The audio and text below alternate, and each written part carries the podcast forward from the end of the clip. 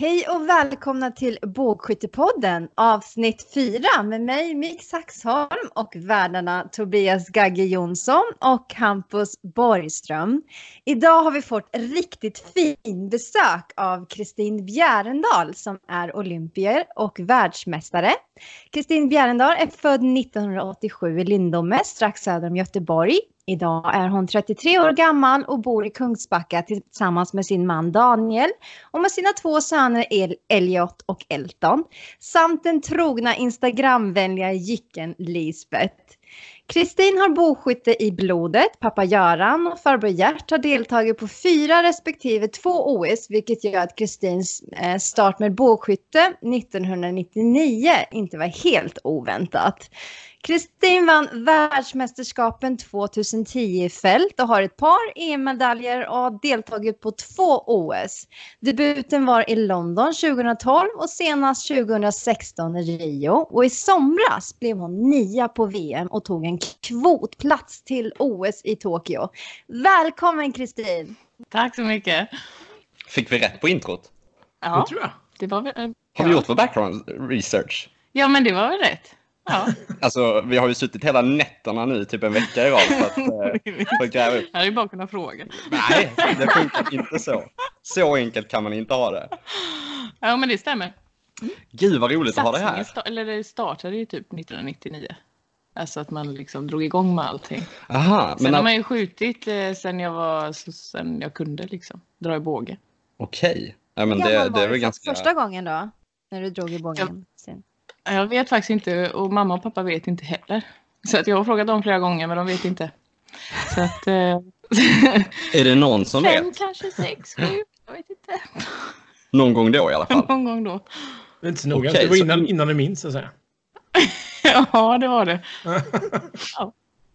Men Kristin, i och med att ingen vet när du börjar med bågskytte, men, men du verkar ju veta en del om dig själv i alla fall. Snälla, berätta. Vem är du? Det var en riktigt dålig in, in, inledning på den frågan. Ja, ja det var det. eh, ja, men vem är jag? Vem, ja. Den är ju skitsvår. Alltså, det blir oftast... Eh, hade gärna sagt att jag är lätt att ha att göra med, men eh, jag tror att det finns de som inte håller med mig där. Men på bågskyttebanan eller off menar du? Nej, då? Nej, off, off banan. Ja. Nej, bågskyttebanan är nog ganska lätt att göra. Är det banan då som tycker att du är lite jobbig? Ja, jag tänker måste snarare mannen. Aha, okej. Okay.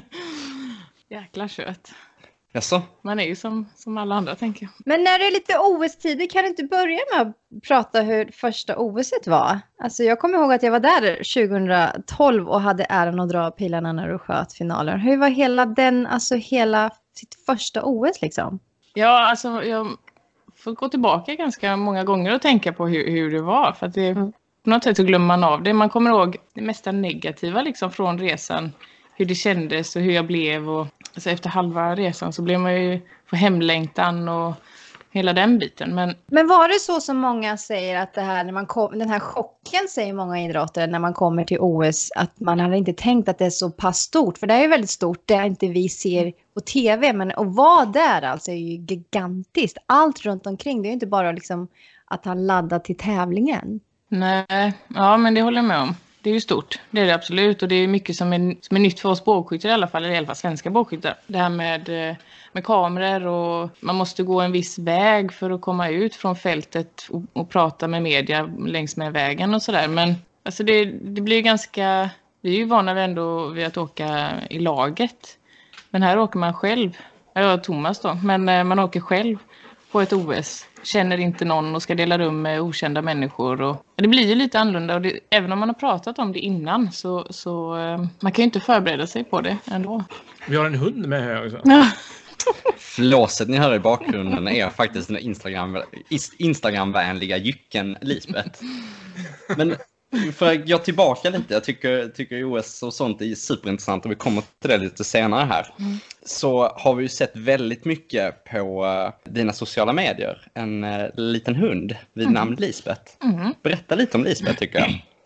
Ja, Lisbeth är född tjugotolv och eh, det, tjugoelva tror jag. Så var Daniel med i Turkiet och så sa han det att eh, om jag tar en eh, kvotplats till London så skulle jag få en hund. Och så gjorde jag det och så fick jag Lisbeth. Så Lisbeth är O S-hunden?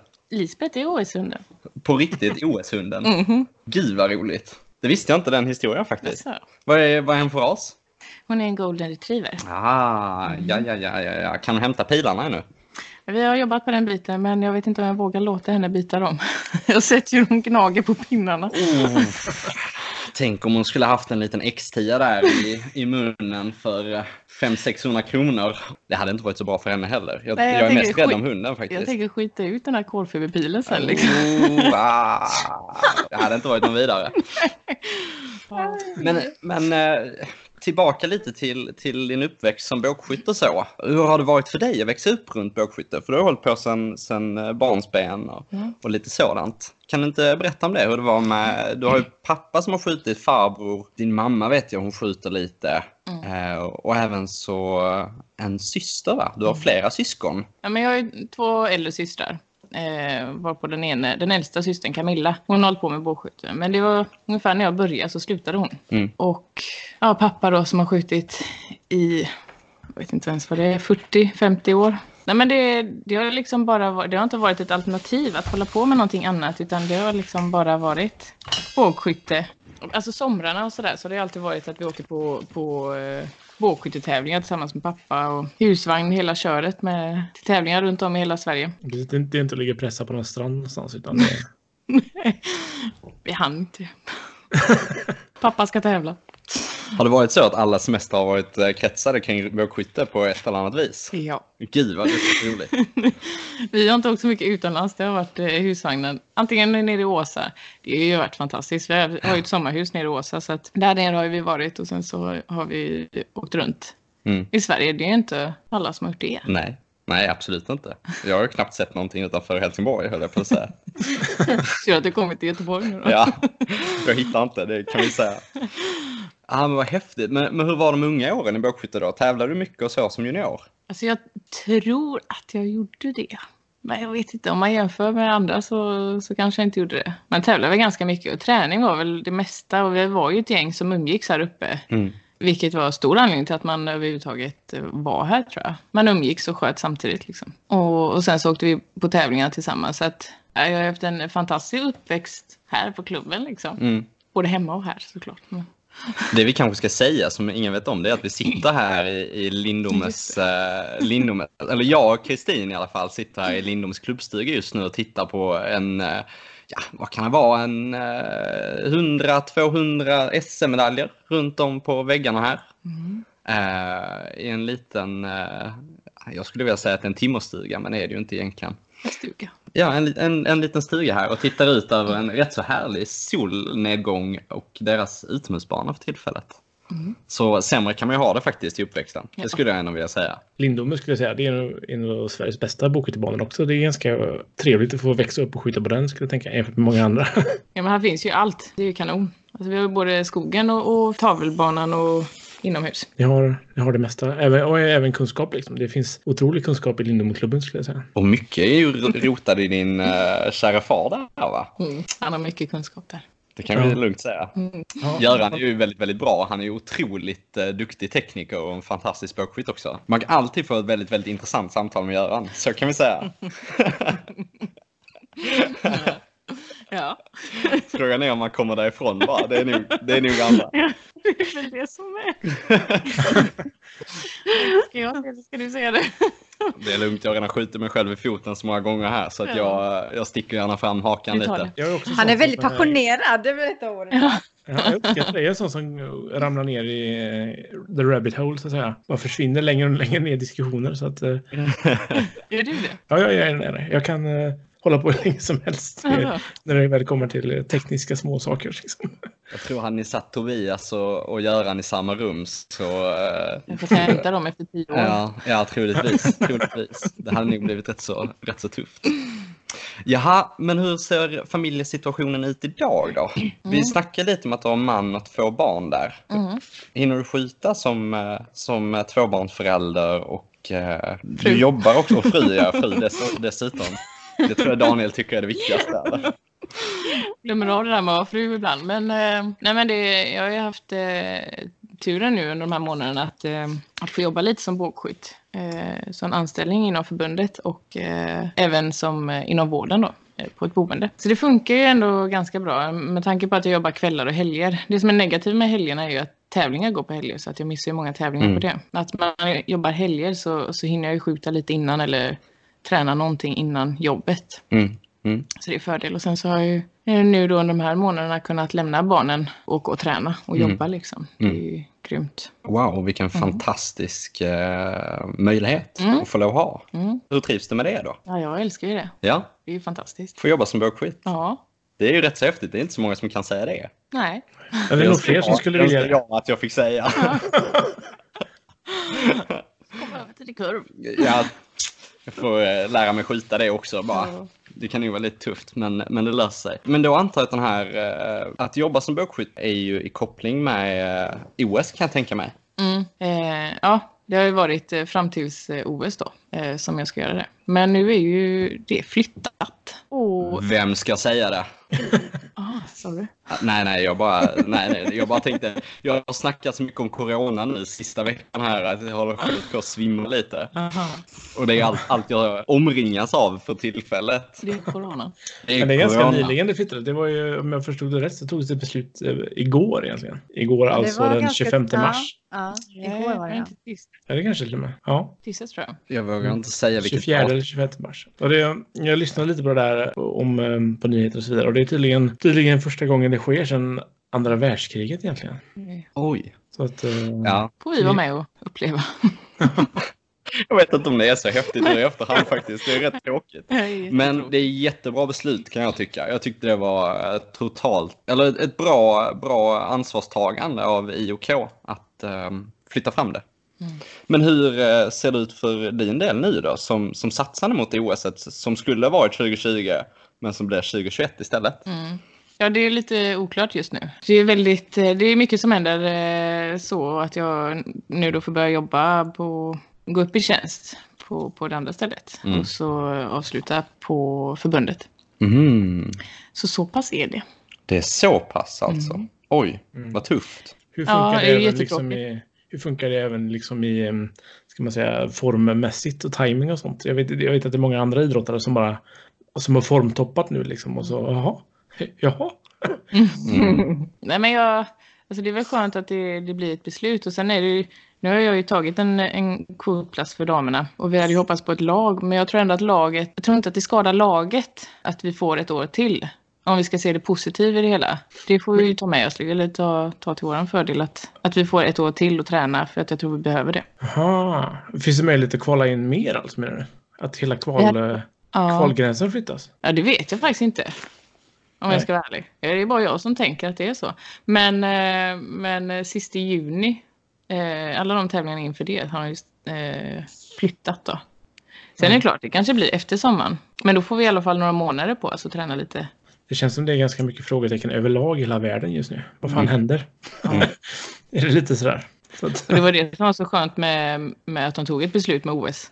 Nej men vi körde tjugo tjugoett istället. Mm. Det är ju skönt att få ett beslut någon gång. Ja och slippa det här frågetecknet i alla fall i den frågan. Och precis som du säger så fanns det ju ytterligare en chans till att, till att få med en, en kvotplats till damlaget där som skulle ha varit på världscupen i Berlin senare i sommar. Jag tror mm. det var sista veckan i juni. Mm. Eh, som kommer att bli framskjuten. Och eh, frågan är hur det blir med resterande kvotplatser där. Men eh, de ska ju fyllas ändå. Mm.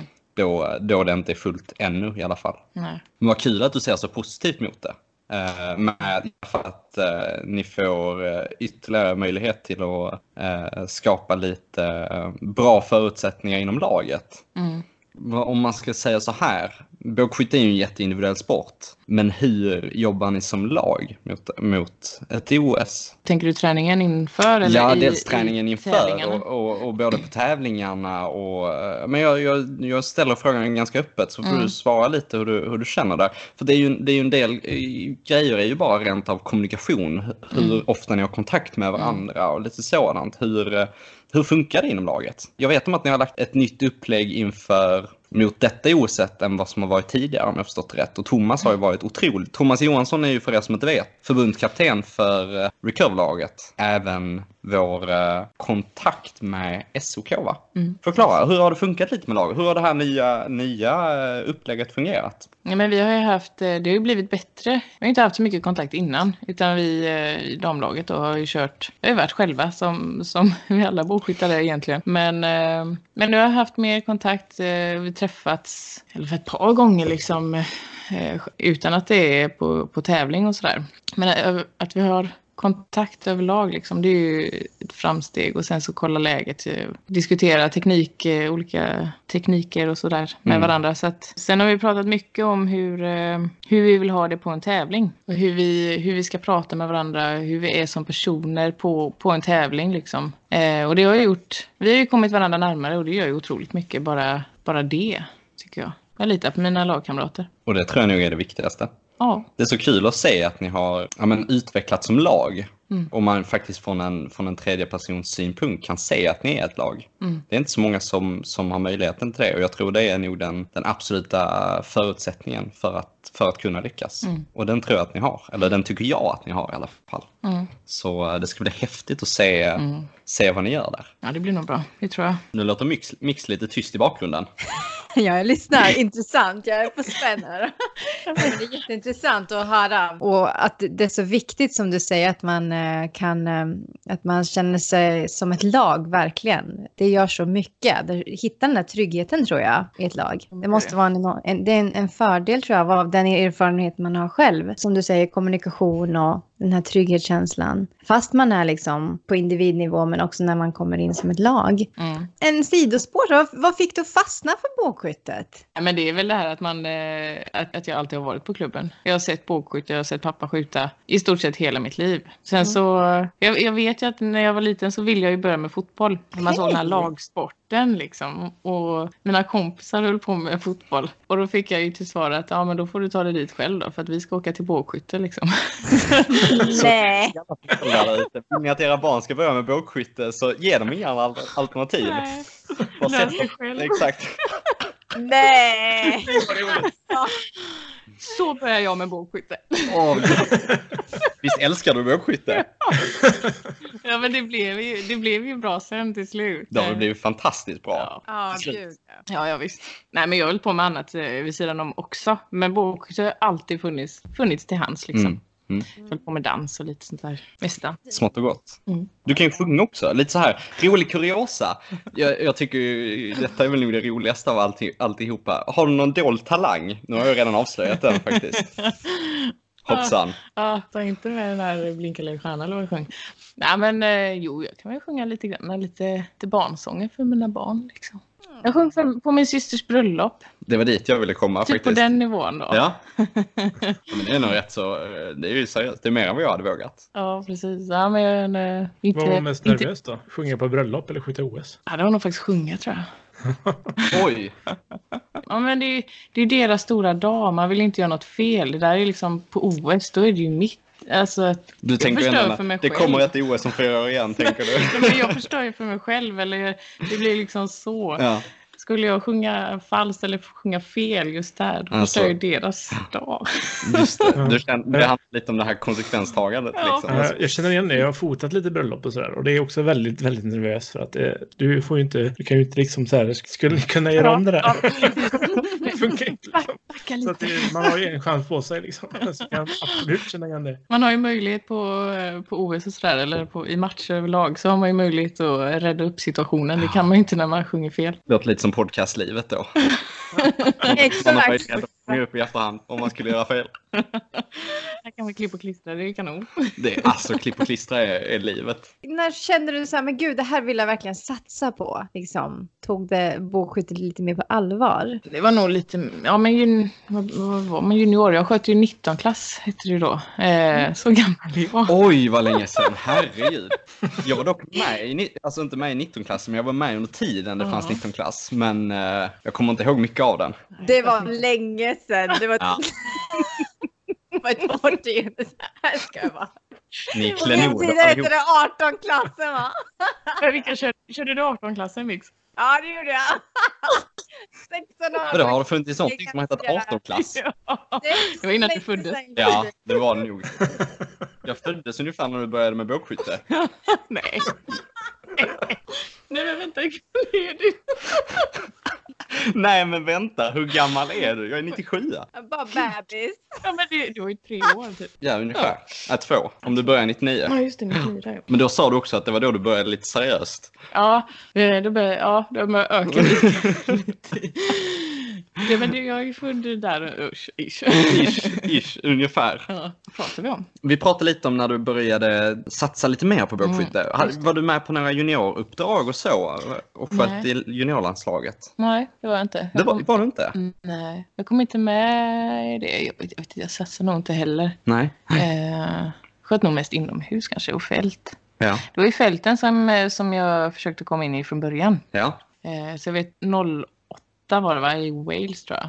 Då var jag jättebesviken för då, då tyckte jag jag har ju gått så bra på tävlingar eller så pass bra att jag borde ha fått åka. Mm, mm. Och sen eh, blev jag inte uttagen till den tävlingen så då blev jag jättebesviken. Men nu i efterhand med facit i hand så är jag ganska nöjd att jag inte fick åka med tanke på att... Eh... Två år senare stod du med V M-guld. Ja, och sen så att det var en sån kaosväder i Wales. Ja, alltså. Det kommer jag ihåg. Det var folk som ramlade och typ ja. bröt ben och grejer va? Nej, ju. Ja, det spöregnade och det var brant och lerigt och det var... Och, och typiskt att jag inte fick åka. Mm. Ja. Det äh. låter ännu bättre än coronatider faktiskt. Nej, äh, men det var nog. För det var ju bara en tävling. Du har ju ändå tagit dig förbi det, den här besvikelsen av att du inte kom med och, och kört på till mm. åren efter det. Det är klart att jag ska med. Så det var det jag. som var, var tanken. Har du lite, ja, lite jävla namn? Ja, lite ja. så. Man blir förbannad. Jag ska dit. Ja. Men jag fick ju åka på World Games, heter det. Ja, ja, ja. Vill du förklara, berätta lite för, om vad World Games är? För att jag tror ja. inte alla är helt, helt med på den biten. Det är knappt att jag själv vet. Men eh, World Games, det är lite som O S var fjärde år. Fast vi, man kör i skogen då. Man kör i skogen, då menar du? Eh, ja, fält, fält. Förlåt. Man mm. kör fältskytte i skogen. Skog. Jag tänker alla kan väl det här. Slänger ut den här slangen. För er som inte kan får vi lära er nu. Slangopedia punkt se finns, fan ni undrar. Det är så. Mm. Jag vet inte om i skogen finns med bara. Nej, fältbågskytte. Mm. Men fältbågskytte behöver jag inte förklara, eller? Nej, nej, det, nej. det kan vi eh, lägga en underrubrik på sen. Jag vet inte om vi ska lägga en underrubrik på det, men det, det är som att säga. Ja. Och det var fjärde år som O S. Och sen så, vet inte, är det, är det att det vill komma in i och bli en O S-gren va? Eh, och det är därför det är med i World Games. Att alla, som, alla sporter som är i World Games eh, vill bli en O S-gren. Mm. Så att det är ju lika, det är lika stort egentligen som, som O S. Alltså de har ju invigning och avslut och allt det här. Och, alltså gigantiska invigningar också. Det är lite som en O S-prospekt liksom. Typ. Ja, men det vet jag, för jag vet att jag, pratar, jag har lyssnat på mycket compoundskyttar som åker för de försöker få in compoundskyttet i tavel, tavelskyttet för compound mm. i O S också, de åker ju dit. Ja, just det. Cykel. Ja. Jag bara, vad var det? Eller vems mage? Ja, exakt det jag tänkte. Oj, den här kanelbullen jag åt precis, den mådde jag inte jättebra av faktiskt. Jag var någonstans. Jag ska lägga till och fan vad han det var ett jätteroligt faktiskt. Det hade passat så bra in. Oh, oh. Ah. Apropå, hur lägger du upp koststänken, Sten? Just det. Kanelbullarna. Det är ju jätteviktigt faktiskt det här med kosten och så vidare. Vi sitter här med bullar, eh, avgränsbilar och choklad. Ja, idag ingen O S-kost. Sorry. Uh, nej, jag, jag tänker lite så här, de har ändå ställt in alla tävlingar så jag får lov att äta lite onyttigt just nu. Ja, så tänker jag. Det är, kan köra tjugo tjugoett. Ja, kör vi. Beach tjugo tjugoett. Beach tjugo tjugoett, alltså jag har sagt beach. Nej, men vad var vi? Vi var, vi var på World Games va? Mm. Ja, men jag tror att jag tog Elins plats faktiskt. Det var hon som sköt till den. Ja, det känns ju hemskt, det visste jag inte då. Men jag tror att det var så. Men ni är vänner idag, förstår jag? Vi är vänner. Ja. Det har gått mycket vatten under broarna där. Hon är kanon, Elin. Ja, ah, Elin är bra. Mm. Ja. Elin Kettström. Kettström då, mm. för alla som undrar. Hon har ju också varit med här i damlaget under, under sommaren, va? Och mm. skjutit lite, lite matcher med er och mm. lite, lite lag och uh, lite tävlingar. Yes. Mm. Vem är det med i laget? Det gick vi aldrig in på. Eh, nej, det är ju Elin då, och så är det Karin och Erika Arjen Larsson ifrån ja. Sandvika, va? Och ja. Erika Jagnäs var, är hon, var är hon? fransos hon... eller fransyska? Hon är Frankrike. Oj, oj, oj. Mm. Hoppsan, hoppsan. Från Stockholm från början, va? Ja, ja. På öarna där. Ute på öarna i Stockholm mm-hmm. och idag i södra Frankrike. Ja. Härligt, härligt. Ja, men... Eh...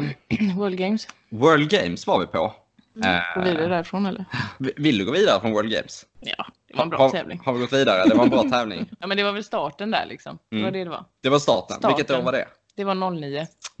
Så och jag kom så... med året efter. Och så... sen så blev det E M typ tre veckor efteråt. Ja, och, och hur gick jag. det? Du, det var E M-guld där alltså. Mm. Och sen så oh, tjugo år efter V M-guld. Mm. Oj! Mm. Alltså wow! Sen var det E M-silver efter det. E M-silver efter det? Mm.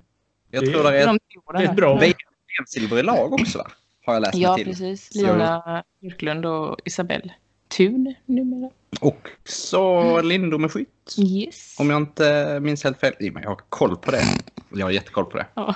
Söker vara en aktiv medlem mm. i bågskyttekorpen nu för tiden. Och det, det går sådär. Mm. Men, men jag ska bli bättre. Jag lovar. Som vi har här i klubben då. Mm. Mm. I Lindor med. Men du, om vi ska snacka om en lite annan grej här. Yes. Eh, ytterligare ett avsnitt som vi samarbetar med Båga och Pilar. Och vi är så otroligt, otroligt tacksamma för, mm. för den fantastiska hjälp och det fantastiska samarbete vi har med Båga och Pilar. Dels är det ju ett fantastiskt företag, men, men också med fantastiska människor som utgör det, såklart. Och jag vet om att du råkar ha lite kontakt med Båga och Pilar du också. Mm, haft några år. Varför eh. just Båga och Pilar? Mm, ja, ja. Vem annars? Ja, men jag, ja, men jag känner, ja, det finns ingen annan faktiskt. För min del. Det har alltid varit eh, otroligt bra service. Alltid snabb leverans, löser det. Man kan ringa, bara att man ringer och, och frågar och behöver hjälp liksom. Och så, de, bara, de bara kollar upp läget och så får man svar. Ja, de har ju varit med ett tag också. De har varit med jättelänge. Så länge jag kan minnas. Sen nittonhundrasjuttiofem, och då tror jag att du inte var född. Nej, faktiskt. Nej, det var så åttiosju där. Faktiskt längre än vad du ja, kan det, minnas. Ja, det är... Rätt så tidigt. Det var längre än vad jag kan minnas. Jag var heller inte född då. Bara för utlika där, va? Det var bra. Bra. Till det. Där, där mix räddade du det. Aha, aha. Men eh, jag vet om att du har sysslat med lite annat också. Jag mm. tror att du har gjort lite föreläsningar, va? Eller i alla fall någon föreläsning. Mm. Ja, det, den blev ju inställd nu då, tyvärr. Just på grund av eh, corona, corona där också. Always. Hemskt tråkigt. Ja, det är ju skittråkigt. Men vad är det för föreläsningar du gjort? Nej, men O S-resa och, och sådär. Men det är ju väldigt svårt. Otroligt svårt att veta vad man ska prata om. Det är så alltså... vi tycker varenda gång vi sätter igång den här podden. Ja. Nej, men det, och det är väldigt modigt samtidigt. För det är inte det lättaste att öppna sig själv heller. Nej, det är jättesvårt. Det är jättetufft. Då måste man börja gräva lite som du sa från början liksom. Vem är jag utöver mamma, bågskytt? Vad ligger under ytan egentligen? Ja, ja, för det blir ju liksom, det var ju därför jag tänkte på det när du, när du frågade vem är du? Ja. Och, och då har man ju pratat om det. Ja, men jag ska berätta lite om mig själv då. Ja. Och då pratar man bara om det här liksom. Ja, men jag är tvåbarnsmorsa, jobbar och skjuter pilbåge liksom. Ja, men, så att det, men det har ju varit eh, jätteroligt. Men sen är det ju att stå, stå framme bland folk sådär som, som förväntar sig någonting mm. eh, fantastiskt. Hur länge är föreläsningen? Ja, var det en och en halv, två timmar? Nej, det var mer. Var det så länge? Wow! Jag fick en chock när jag skulle vara där i, vad var det, tre, tre och en halv timme. Vad fan ska okay. jag men det, jag tror det gick bra för vi upptäckte när vi gör den här podden att vi tänkte att det räcker nog med tjugo till trettio minuter till början, men vi har inte varit under en timme än, tror jag. Nej. Så det, det brukar inte vara ett problem uppenbarligen. Nej, men det är väl ganska, det är ganska skönt att man är flera stycken och kan eh, bolla fram liksom. Mm, mm. Mm. Men, men vad var det som fick dig till att tacka ja till föreläsningarna? Så jag tycker ju det är, är roligt och, och jag vill ju ändå förmedla. Jag tycker ju mycket man har gjort och man har lärt sig mycket och det är väl det man vill förmedla och det är väl det man vill hjälpa andra med. Det låter ju lite klyschigt kanske. Men det, nej, men jag tycker det låter hur fantastiskt som helst. Sen kan jag ju alltid gå en kurs på hur man ska få fram det på bästa sätt. Men, eh, ja, men jag vill hjälpa andra. Sen så kanske jag är bättre på, på att sitta... alltså, mindre grupper och man kanske visar lite mer. Jag kan skjuta pilbåge, sen kanske inte är så mycket materialet och det här. Liksom. Vilka grupper är det som du har föreläsningar för? Är det liksom, eh... Nej, det har ju bara varit för bågskytte. Mm. Och det har ju varit på tränarkonferenser, utbildnings, heter det? Tränarkonferenser och utbildnings, när de ska ta ja. fram utbildningsmaterial, va? Ja, men trä- ja. utbilda tränare liksom. Sen vet jag om att du har haft en föreläsning inom mental träning också, va? Fast ja, det var för ja. en annan målgrupp. Ja, just det. Jo, men det var ju för hälsoinspiratörer i Mölndals kommun. Mm-hmm. Så fick jag hålla lite mental träning. Då blandade lite med bågskytte och hur man, eh, hur jag har använt bågskytterollen eller eh, den mentala biten i bågskyttet och, och lagt in det i jobbet, hur jag är. Mm, mm. Nej, men det är otroligt tufft. Det är ju jättetufft att vara, att, att vara mamma, fru, ha ett yrke, vara bågskytt samtidigt och sen så lyckas balansera det och inte låta ja. någon av dem rinna över i den andra, i den andra rollen. Jag håller med Hampus där. Alltså jag, när jag har sett dig och Elin, ni har barn, ni är elitidrottare på hög nivå. Alltså jag är så imponerad att ni kan ha alla de bollarna i luften. Alltså det, det ligger så mycket jobb och disciplin bakom och mycket planering kan jag tänka mig. För det händer inte bara så där, utan det är så mycket aspekter att tänka på. Ni gör det så bra. Och man ser att det går att göra andra saker också och vara på hög nivå. Och även om det är idrott eller någonting annat liksom. Att man, ja, det inspirerar. Så hur gör du? Exakt. Ja. Har du trettiofyra timmar på dygnet? Ge mig tips här i framtiden. Hur ska jag göra? Ja, ja men ta bort de här sovtimmarna. Aj. Aj. Nej, men ja, det är visserligen lite så vissa nätter såklart. Men alltså, jag, jag vill ändå ge lite det här med barn. För min del så har det gjort ganska mycket att jag, jag har någonting hemma som är så otroligt viktigt. Mm. Och faktiskt mycket viktigare än bågskytte. Och det är ju familjen.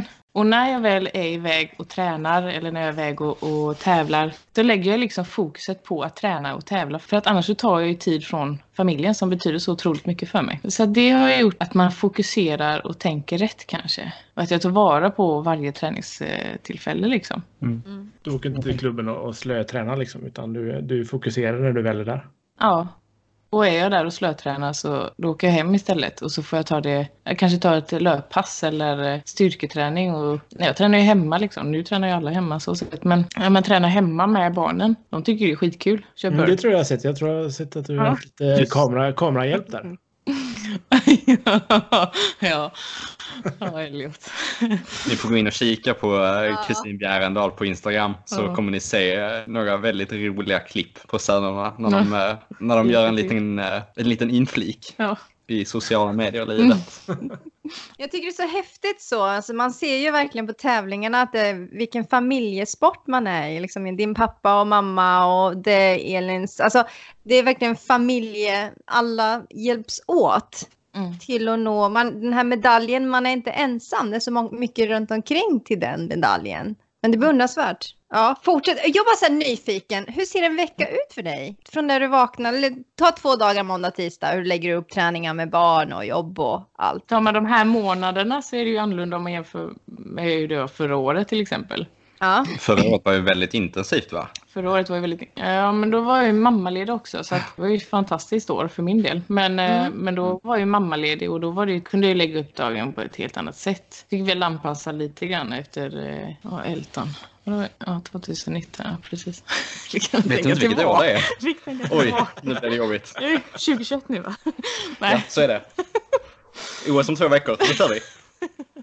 Ja, helt lost. Så ska jag ta det från, från att jag delvis är bågskytt, eller tänker du när, när det är som värst?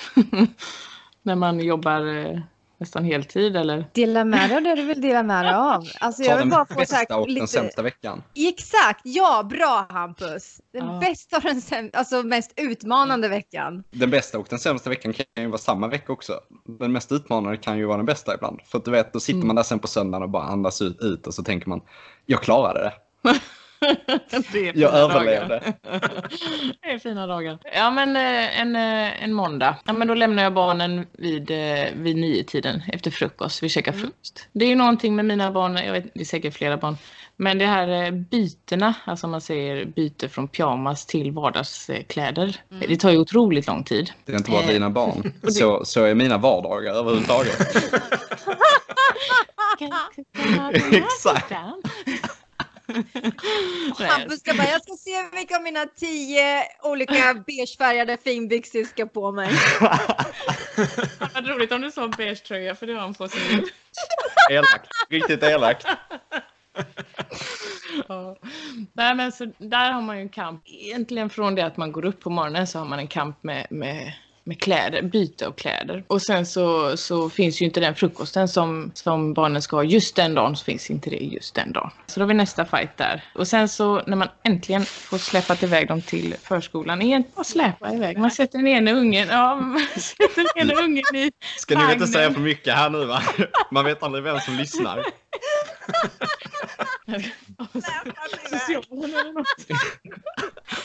Nej, så illa är det inte. Nej, men det är klart att, att det en fa- i början är det ju tufft liksom, på morgonen, för att de är trötta. Mm. De är som jag, de är uppe på kvällarna och så sover de på morgnarna. Men samtidigt så vill jag ju liksom ha en, en vardag där, man, där jag är uppe och tränar på när det är ljust. Mm. Så att då blir det ju så. Och barnen, de är ju glada när de väl kommer till förskolan, så är ju allting väldigt bra. Och de får vara där med sina kompisar där. Sen är det lite olika. Jag har svårt att planera en längre period hur min tränings, mina träningsveckor ska se ut. Så att um, ungefär veckovis brukar jag lägga upp en planering. Och sen så kan det ju bli förändringar såklart. Mm. Jag har försökt hålla mig runt, runt hundrafemtio pil per träningspass. Och även lägga in styrkepass beroende på hur dagen efter ser ut. Mm. Mm. Så säger vi en tisdag då. Och då jobbar jag kväll på boendet där jag jobbar. Då lämnar jag in barnen eh, lite tidigare, eller lite senare. Så det är en lugn och skön morgon. Vi hinner ta det lugnt, så var ju inget släpandes till förskolan, utan eh, då är det lite lugnare tempo där. Och så hinner jag oftast göra något träningspass innan. Ett kortare träningspass. Löpning, och så är jag ute med hunden, och sen så åker jag och jobbar. Och så går jag hemma vid typ tio. Allt mellan nio och halv eller på kvällen. Men du säger att du, det, det är jobbigt på morgonen. Är, är du nattmänniska? Ja, det är jag. Det låter som att det är två stycken i detta samtalet som är det. Jag önskar jag kunde träna på natten. Det hade varit det bästa. Ja, det hade varit kanon. Inte natt kanske, men, men jag kanske somnar vid, vid mellan tolv och två ibland. Mm. Oj. Herregud. Hoppas inte Elin lyssnar nu. Nej, hon hade varit arg. Tjokig. Ja. Men hur känner du att, det låter ändå som att du är ganska, ganska så flexibel. Inte att du bara tar dagen som det kommer, då är ändå någon, någon typ av plan och planering såklart. Men eh, känner du att, vad ska man säga, den här vardagen och den här, eh, ja, men det här, det här flexibiliteten är till din, en, en styrka du har? Jag brukar tycka, jag tycker lite att jag är två olika personer. Jag är bågskytte-Kristin och, och privat-Kristin. Privat-Kristin är ganska kontrollfreaky, men bågskytte-Kristin är ganska spontan. Gud vad lustigt. Ja, jag önskar vara lite mer bågskytte-Kristin i vardagen, men det, det... Vad tror du detta kommer utav? Jag behöver inte alls veta vad som kommer hända, utan säger någon till mig, men nu ska du ställa dig och skjuta där. Jajamän, då gör jag det. Det är väldigt skönt att inte veta vad som kommer att hända. Alltså jag tänker på det när man säger, ja, nu är det sista, sista serien här. Åh, då blir man helt plötsligt trött. Då blir man ju jättetrött i armarna, musklerna bara, åh, sista och... Eh, vet man inte, så, så blir man liksom inte trött, utan då kör man bara på i ett. Mm. Det bästa är att gå runt och tro att det är tredje rundan hela tiden. Liksom. Ja, precis. Exakt. Men det är en ganska sund inställning. För någonstans i och med att du måste ha sån, alltså, ändå ha lite planering och kontroll i och med att du har mannen och barnen och allting utanför banan. Så någon, mm. det kanske blir lättare att hitta glädjen och spontanitet i idrottande. Och jag tror det är så himla viktigt, speciellt på er nivå, och fortfarande behålla glädjen. För jag kan tänka mig att vi är rätt så här, alltså man kan bara relatera själv, man höll på så mycket under sin tid att det blir så här, man går på rutin. Och så mm. tappar man lite glädje. Och den är mm. så viktig att ha kvar för att orka och träna och lägga de här timmarna. Jo, men det håller jag med om. Mm. När man tränar sig mest så är det, så är det, det är ju inte alltid roligt, det är det inte. Nej. Och det är just att man vill ha någonting att träna till. Ja. Mm. Alltså, jag tänker, så som det är nu liksom, då, nu måste man ju hitta en, en motivation mm. till träningen. Mm. När alla tävlingar ställs in. Liksom. Exakt. Och det, ja, vi alla tänker ju olika där. Mm. Vissa, som du snackar lite om Tobias, att, att vissa är ju i någon form av formtoppning och eh, nästan eh, blir lite uppgivna. Och andra tycker det är gött, vi får ett år till, kör vi. Mm. Men man får ju ta det lite som det kommer och planera om. Och jag tror att vara flexibel är en styrka. Mm. Definitivt bara en styrka. Men, men om man säger så i, i dagsläget, vad mm. Och, och man ser tillbaka vad Kristin gör och vem Kristin är och hela den biten. Alltså, grym podcast om vi skulle gått in i mycket djupa samtal senare. Men det, det blir någon annan gång. Men, men vad tycker du är extra viktigt idag? I livet generellt, vad tycker du är extra viktigt när du åker till bågskyttebanan? Vad tycker du är extra viktigt när du sitter och planerar? Vad tycker du är extra viktigt när du är med familjen? Oj, vad svårt. Det är olika för varenda, varenda sak säkert. Eh, nej men gud, det är jättesvårt. Men, eh, jag kortar ner frågan. Uh. Vad tycker du är extra viktigt i bågskyttet idag? Glädjen. Nu, nu är nog inne på att man behöver lite folk runt omkring sig som motiverar. Och som, så att det är väldigt skönt att, att komma upp hit och, och träffa på folk. Och men tävla lite grann kanske. Vad hittar du? Ni kommer höra alltså... hunden, hunden i bakgrunden som, som oh. dricker här. Det kommer låta jätteviktigt. Vad skulle du säga? Vad, ja, jag bara undrar, alltså när du har, för jag, jag har så, sån respekt för jag vet vad det innebär när ni alltså, tränar för att komma upp på den nivån ni ligger på. Vad hittar du din styrka när du har, när du så här, shit alltså nu, nu, alltså nu är det lite tungt? Nej, men jag tror det är mycket familjen. Lisbeth faktiskt. O S-hunden är tillbaka. O S-hunden. Men, men just det här, och även Instagram. Jag tänker när man lägger ut eh, saker... Om man har en tuff dag eller vad det är så lägger mm. man ut en bild och man tittar, man har tagit en bild och så är Lisbeth med liksom. Mm. Och så skriver man om henne liksom. Ja men då blir man väl, ja, men då blir jag lite rörd. Då tycker jag att hon är fin. Och, men även familjen. Och det är samma där att man liksom tänker till lite när man, när man tar bilder. Eller när man, när man lägger ut bilder och sådär. Och att man, man ser lite grann till vad det är man har. Och jag tycker du gör det fantastiskt bra. Du verkligen representerar bågskyttet så bra så att det är en familjesport. Och det syns, det lyser igenom hela ditt Instagramflöde. Ja. Nej, men glädjen är ju där, definitivt. Man blir ja. ju glad av att se Kristin Bjärendahl på Instagram ibland. Ja, man blir speciellt glad och man blir inspirerad. Ja, bra. Du fick ju mig till att gå ut och göra intervaller för någon vecka sedan. Det var fantastiskt. Alltså, var det så? Jo, men typ. Ja. Vi hade ju massa frågor, eller massa, men en hel del frågor som hur du tänkte göra med O S. Liksom.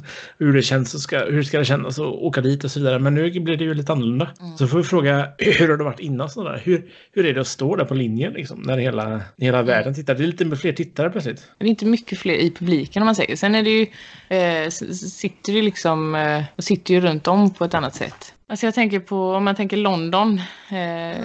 där var jag ju jag var jättenervös innan. Och så, jag, jag hade ju liksom inget sätt som, som jag använde för att komma ner i varv eller att man på något sätt, eh, ja, men jag hade ingenting som kunde lugna mig själv. Så att jag testade väl lite, jag tog ett bad och försökte liksom... Eh, komma in i en bubbla som alla pratar mm. om. Och jag tycker att jag lyckades hitta den här bubblan. Så att jag stängde av väldigt mycket runt omkring. Minns inte så jättemycket förrän någon kommer ner för, alltså springer ner för trappan och bara skriker Go Sweden! Och jag, vem var detta då? Jag har ingen aning.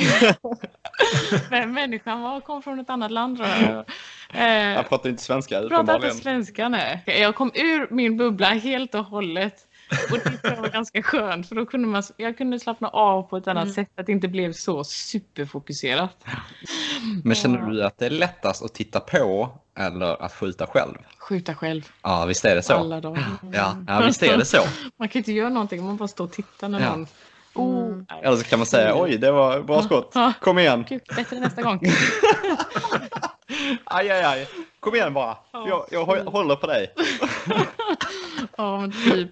Det är mycket lättare att stå och skjuta själv. Det tror jag är väldigt många. Det känner väl ni andra också? Eller? Mm, ja, absolut. Men det är så ett jäkla stort hopp alltså. Jag kan tänka mig. Vad, alltså, vad tog du med dig från London sen fyra år efteråt när du stod i Rio? Vad, vad var det de här fyra åren som du tog, tog med dig? Som du bara, den här gången när jag ställer mig där, då ska jag göra så här istället. Ja, men dels så tog jag med mig... Alltså jag var ju mycket mer öppen mot, eh, mot Thomas liksom. Hur, mm.